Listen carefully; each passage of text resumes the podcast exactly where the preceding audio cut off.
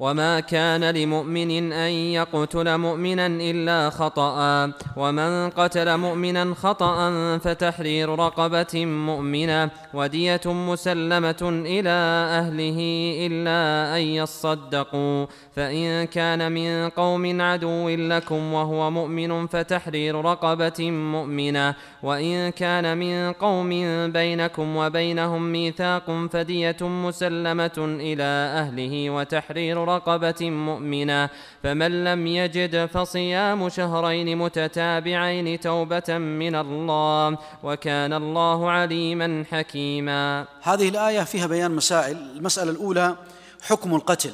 حكم القتل القتل محرم ولا شك أنه من كبائر الذنوب ولا يجوز قتل المسلم بأي حال من الأحوال إلا إن كان القتل من ولي الأمر لأجل حد شرعي إلا لكان لحد شرعي. أما القتل والثأر وغير ذلك فهذا كله لا يجوز وهو محرم وهو من كبائر الذنوب.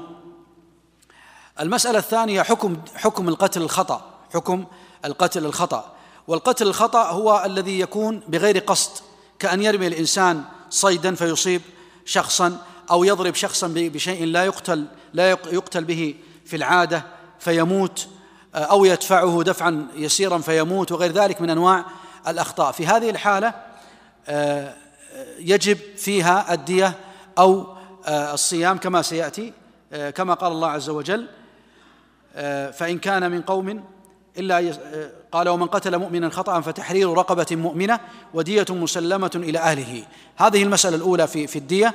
إذا كان المقتول مسلما فإنه يجب فيه الدية و و وتحرير الرقبة. يجب فيه الدية وتحرير الرقبة.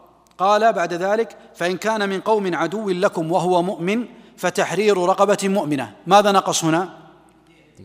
الدية. إذا كان مسلم ولكن هذا المسلم من قوم عدو لنا في بلد عدو لنا هنا يجب تحرير رقبة ولا يتجب الدية. الحالة الثالثة من قوم لهم ميثاق بيننا وبينهم ميثاق فهنا تجب الدية وتجب تحرير رقبة مؤمنة وهذا يدل أيضا على تفريق الله عز وجل بين الحالات لعلل. فالذي يكون مسلما في بلاد كفر أو في بلاد عدو لنا لا يعطى الدية حتى لا يستعين بها أولئك على قتل المسلمين على قتل المسلمين. طيب قال جل وعلا وإن كان من قوم عدو وإن كان من قوم بينكم وبينهم ميثاق فدية مسلمة إلى أهله وتحرير رقبة مؤمنة فمن لم يجد يعني لم يجد ماذا؟ تحرير الرقبة الدية. ها؟ الدية قال فمن لم يجد الرقبة فيصوم. كم يصوم؟ شهرين. شهرين متتابعين. شهرين متتابعين.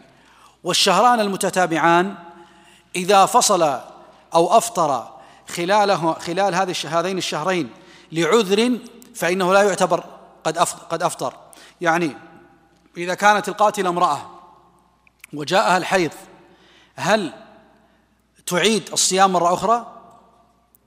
لا تعيد لأنه لا يمكن أن ينقطع الحيض وأيضا لو كان الإنسان الرجل يصوم ثم مرض مرضا شديدا وأفطر بسبب المرض فإنه يعتبر ويعد كأنه صائم ويكمل ويقضي عن هذا اليوم ويقضي عن هذا اليوم في نهاية المدة ولا يجب عليه إعادة الصيام من بدايته.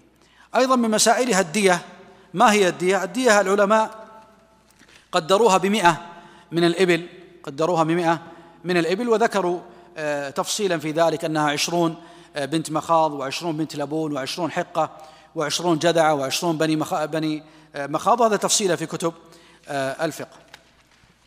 المسألة الرابعة أن الدية على العاقلة. أن الدية على العاقلة. والعاقلة هم من؟ أهل القاتل. أهل القاتل. ويدل على ذلك ما ورد في السنة أنه قد اقتتلت امرأتان من هذيل فرمت إحداهما الأخرى بحجر فقتلتها فاختلفوا واختصموا إلى النبي عليه الصلاة والسلام وقتلت ما في بطنها. فقضى رسول الله عليه الصلاة والسلام أن دية الجنين جنينها آه، آه، غرة عبد أو وليدة وقضى بديتها على العاقلة والغرة يعني آه، الأمة الصغيرة أو العبد الصغير طيب إذا لم يستطع الصيام هل ينتقل إلى الإطعام؟ لا لا ينتقل إلى الإطعام وإنما يجب عليه الصيام أو آه، الرقبة